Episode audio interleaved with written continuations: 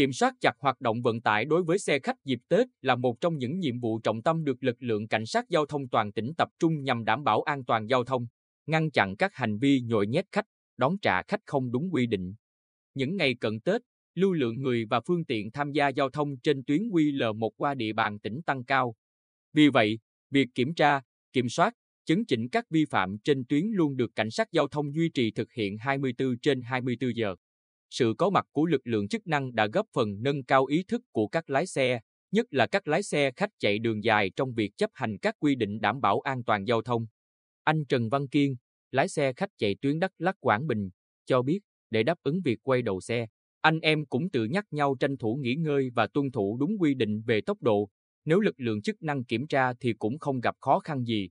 Trong khi đó, tài xế Nguyễn Trung Hào, lái xe khách tuyến Sài Gòn Thanh Hóa, cho biết cảnh sát giao thông lên kiểm tra và nhắc nhở việc để hàng hóa chưa đúng và yêu cầu chúng tôi xếp lại rồi tiếp tục hành trình. Nói chung việc kiểm tra này không mất nhiều thời gian của mình, chúng tôi hoàn toàn ủng hộ. Chỉ 30 phút có mặt tại trạm cảnh sát giao thông Tuy Phước vào chiều 28 tháng Chạp, chúng tôi ghi nhận được sự nhộn nhịp, sôi động của hoạt động vận tải nói chung và ô tô chở khách nói riêng.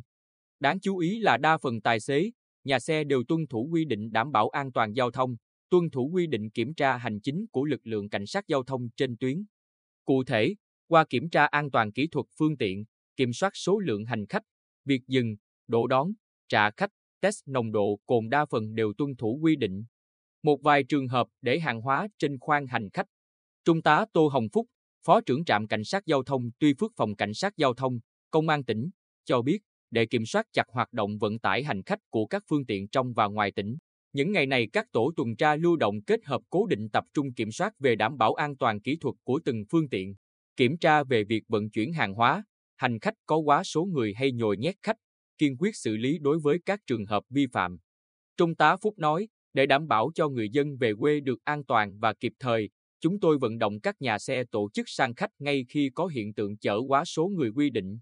Liên quan đến công tác đảm bảo an toàn giao thông đối với hoạt động vận tải hành khách bằng xe khách trên địa bàn tỉnh, văn bản chỉ đạo của Chủ tịch Ủy ban Nhân dân tỉnh Phạm Anh Tuấn vào ngày 19 tháng 1 28 tháng Chạp yêu cầu Công an tỉnh, Sở Giao thông Vận tải và các lực lượng chức năng tăng cường công tác tuần tra, kiểm soát, phát hiện, xử lý nghiêm các hành vi vi phạm trật tự an toàn giao thông của lái xe, chủ xe kinh doanh vận tải hành khách, quan tâm kiểm tra việc thực hiện quy định về an toàn kỹ thuật phương tiện và thời gian lái xe, xử lý nghiêm hành vi phạm của chủ xe và lái xe theo đúng quy định pháp luật.